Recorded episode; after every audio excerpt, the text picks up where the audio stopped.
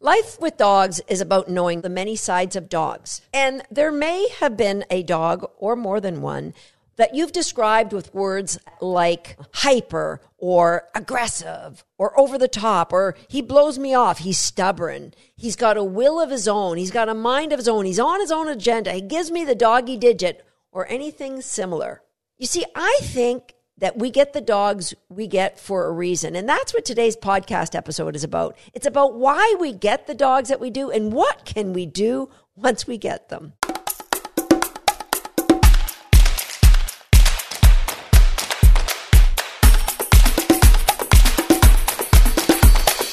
Hi, I'm Susan Garrett. Welcome to Shaped by Dog.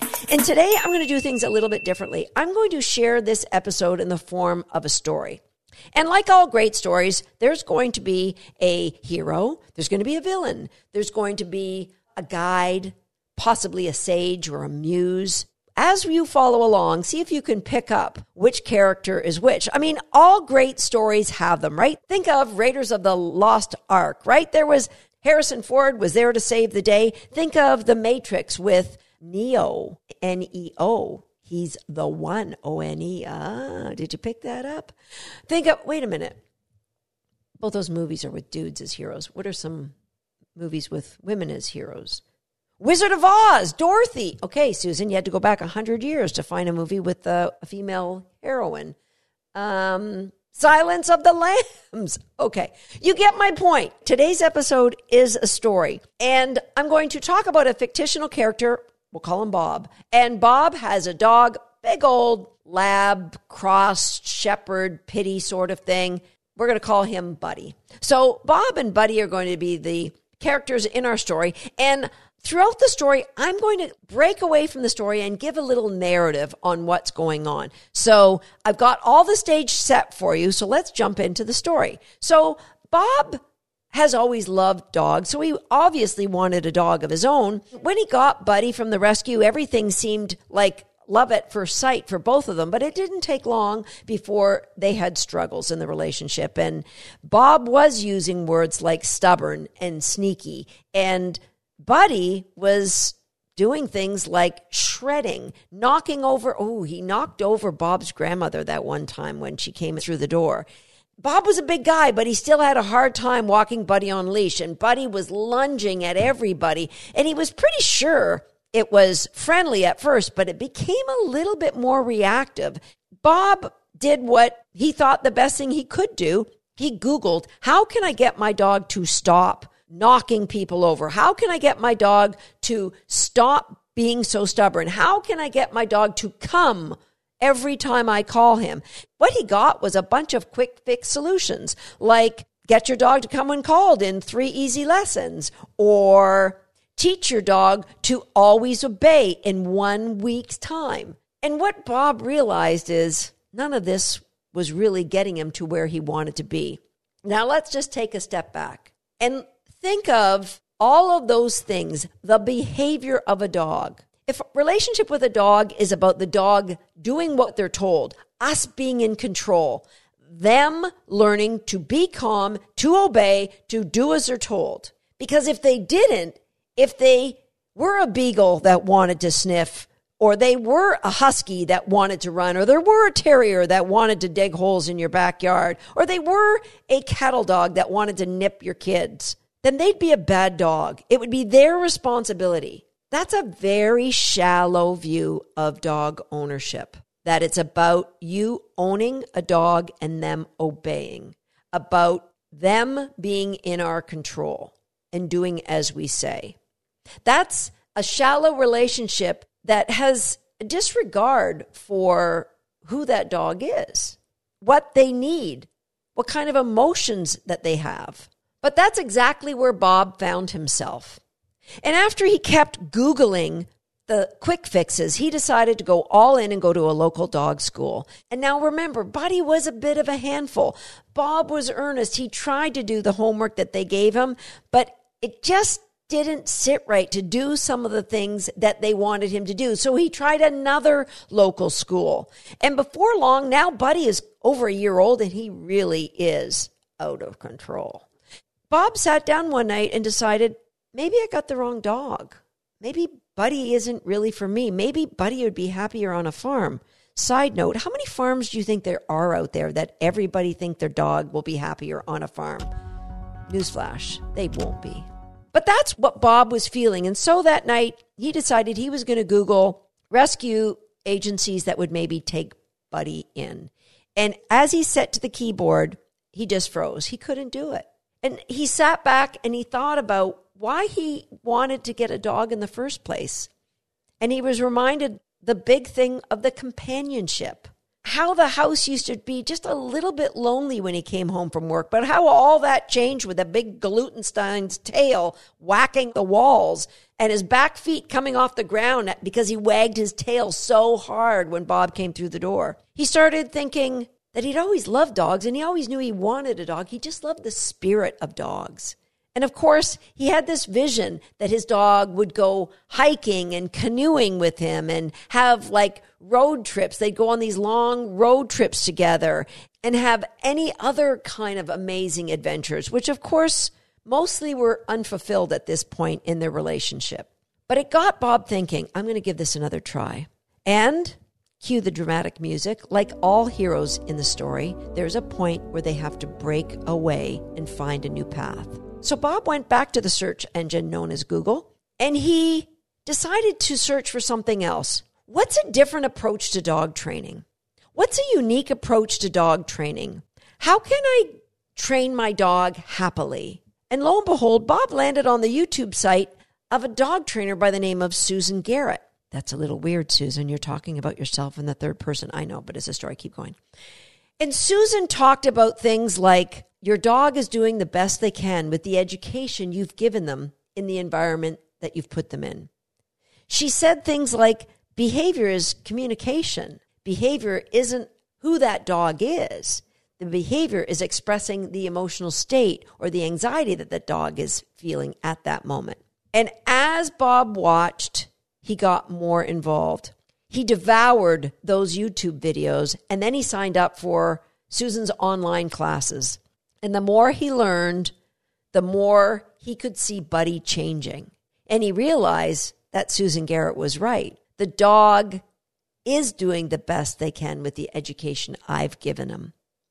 And what Bob saw was this transformation that he had a dog that was no longer hyper and anxious. He had a dog who was calm, who was confident, who was connected to him. He realized in time that he had this cooperative teamwork, not the adversarial, control based relationship that he thought he was seeking out. What Bob had was something that could only be described as wow. The wow people said when they met his dog on the street.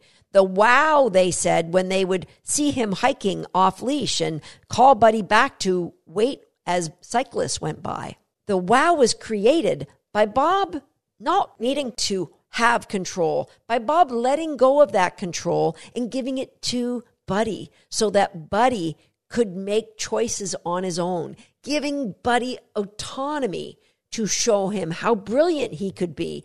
And then through the games, coming together in this magical way. And you could say, Susan, what a great story. Is that the end? No, it's not the end. Think of an iceberg, like a friendly iceberg, not like a dangerous, we're going to, you know, sink all the ships iceberg, but a, an iceberg where the top level is what people think they want. That's the shallow transactional relationship. I did this, you must do this for me. But below that is where Bob found himself in the wow. That's a transformational relationship.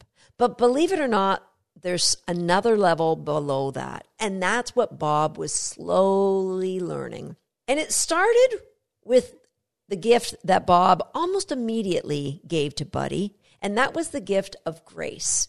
Bob was filled with grace for Buddy so that when Buddy barked at another dog, instead of scolding him and giving him a pop on the collar, Bob got him out of there and said, I'm sorry, Buddy. I put you in an environment that you weren't ready for. Bob had grace for Buddy. When Buddy was challenged, when Buddy did something unexpected, Bob turned that magnifying glass on himself. He said, How did I let you down, pal? What do we need to work on more? What do I need to make clearer for you? And that grace that started with Buddy, Bob started to pick up within our online community. That he saw not just the dogs that coaches, coaching people, giving them grace, even if they were overwhelmed and frustrated. He saw it between everybody within the community, between the other students. If somebody was rude, nobody shot back with them with that rude comment. There was grace, there was compassion, there was conversation. And lo and behold, Bob saw that creeping into his own life. He was so filled with grace for Buddy that when a coworker disappointed him, instead of snapping at him and telling him how to do things better, Bob had grace for that coworker. And he said, Let's sit down and have a conversation. I don't know that I've been clear with the expectations of what's going on here at work. And that grace extended to Bob's family and friends. And it just became a natural way of being for Bob. And eventually, Bob got to a place where he could extend this grace to the person he found the most difficult to give it to. And that was himself. Because Bob, like many of us, hang on to the need to be perfect humans. And with that comes a lot of guilt and regrets and shame. Shame for maybe the things we said or didn't say, the things we did, the way we behaved. But here's the thing we can all recognize now that our dog's behavior doesn't define them, it defines what they need. But yet we can't give ourselves the grace to recognize the same about us. We understand that our dogs can be overwhelmed or filled with anxiety because of potentially an experience they've had or a place that they find themselves in. And we work to mitigate that situation. We work to get them out of that situation or to build confidence for any time they have to go in that situation. We don't blame them, we help them. But why don't we extend that same grace to ourselves. Giving this grace to our dogs is the first step in extending this grace to everyone, including us. It's a shift. It's a shift to knowing you are enough. As a matter of fact, you are awesome. And I know that because you're listening to a podcast aimed at improving your relationship with your dog. You have to be an awesome person. Let go of the need to be a perfect human and allow yourself the grace to laugh at yourself when you screwed up. And yeah, maybe then go and try and fix it or go in a different direction, but let it go. Because that's when we know we've reached the deepest level of connection with our dogs, when we are in a place of curiosity and grace. And believe me, it's not easy every single day, but we know we've left the place of blame and judgment. We know we've worked through to get to that wow place where we can see the transformation in our dogs, when we feel the calm and the connectedness of a trusted companion.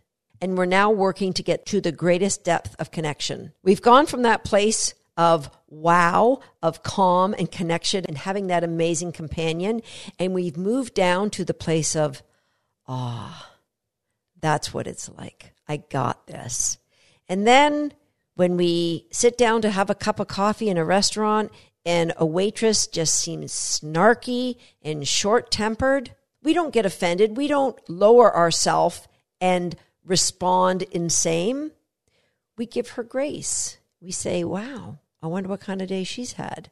And maybe you ask that, hey, tough day today? Is it the end of your shift? Create conversation. You get curious.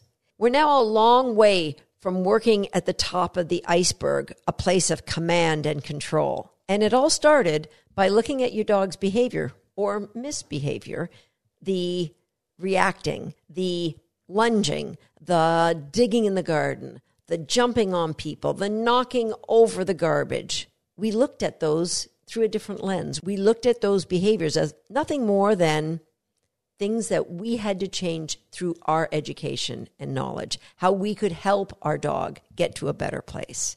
Does it make sense? Becoming a grace filled dog lover is the first step to becoming a grace filled animal lover. And that grace is extended to all animals, to everybody that we pass in our day, and especially to ourselves.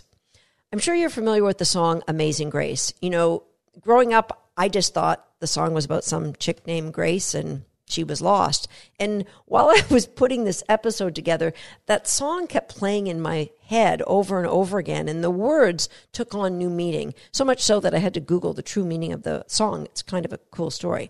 But the song starts Amazing Grace, how great thou art. There is nothing greater than extending grace to your dog in their actions, to yourself. There's nothing greater. The song goes on I once was lost, but now am found, was blind, but now can see.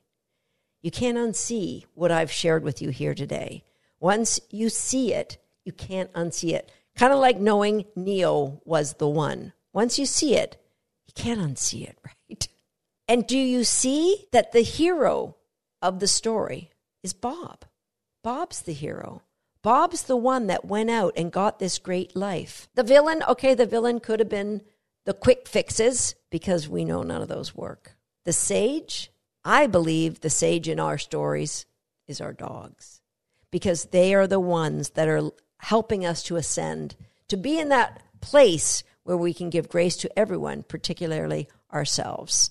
I know this story is a little bit different. It's not the black and white of here's how to teach your dog something, but I think it's just so very important for everyone to hear it. And I think it's so very important for everyone to have the opportunity to live it. And so I have a free six part video series. We only make it available once a year, but I'm going to make a commitment to anybody who listens to this podcast episode. There'll be a link in the show notes. Click that link, and I promise you, it will be the fastest way to get to see the Connected Dog series. That series is a blend of insights and four games that I teach you. And there's a 50 page playbook I give you as well. It's all free. It's all because my team and I, we want dogs worldwide to be better understood. We want people to be giving themselves grace as they travel along this journey with their dog together. So go ahead and click the link that will take you to possibly a waiting page and I promise you, it will be a valuable experience for both you and your dog. Now, if this episode has been meaningful to you, please give us a like on the video and please share it with another dog loving family member or friend. I would love for the world to take this on board. I would love for the world to just look at life with a dog a little bit different and how the lessons of behavior should be received. I get that they're not always fun to live through, but just looking through it with a different lens could make all the difference. I'd love to know what you think. I'll see you next time, right here on Shaped by Dog.